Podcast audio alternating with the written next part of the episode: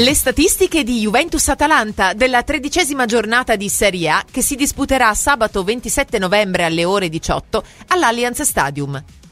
I precedenti in Serie A contro l'Atalanta. In totale si sono disputati 118 incontri, con 65 vittorie per la Juventus, 41 pareggi, 12 vittorie per l'Atalanta.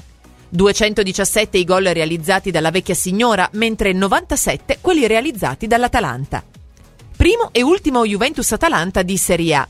Il primo si disputò alla diciassettesima giornata del 1937-1938 e si concluse con un 5-0 a favore della vecchia signora. L'ultimo invece alla dodicesima giornata del 2020-2021, conclusosi con un pareggio 1-1. Alla quattordicesima giornata di Serie A si è disputato un solo Juventus-Atalanta, con la vittoria dell'Atalanta con un gol realizzato. Clean sheet Serie A 2021-2022. Juventus in vantaggio per 4-2 sull'Atalanta. Cooperativa del gol Serie A 2021-2022. Atalanta con 10 marcatori differenti. Top scorer Zapata con 8 centri. Juventus che insegue con 9. Top scorer la coppia Bonucci e Dybala con 3 centri. Gol da subentrati.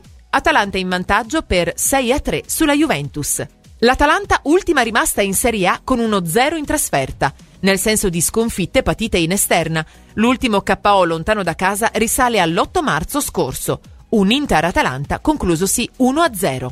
A Torino si sono disputati 59 incontri, con 38 vittorie della Juventus, 17 pareggi, 4 vittorie dell'Atalanta.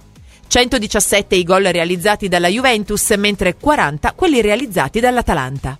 I risultati più ricorrenti negli Juventus-Atalanta di Serie A. 1-1 con 8 presenze, l'ultima alla dodicesima giornata del 2020-2021. 2-1, 2-0 e 7-0, tutti con 7 presenze. Juventus che può fare 25 e 50. Da 24 incroci la Juventus ha sempre fatto punti quando ha ospitato l'Atalanta in campionato. Una striscia di risultati ok fatta di 18 successi e 6 segni X. Non solo, nel corso di questi match i bianconeri hanno marcato 48 reti.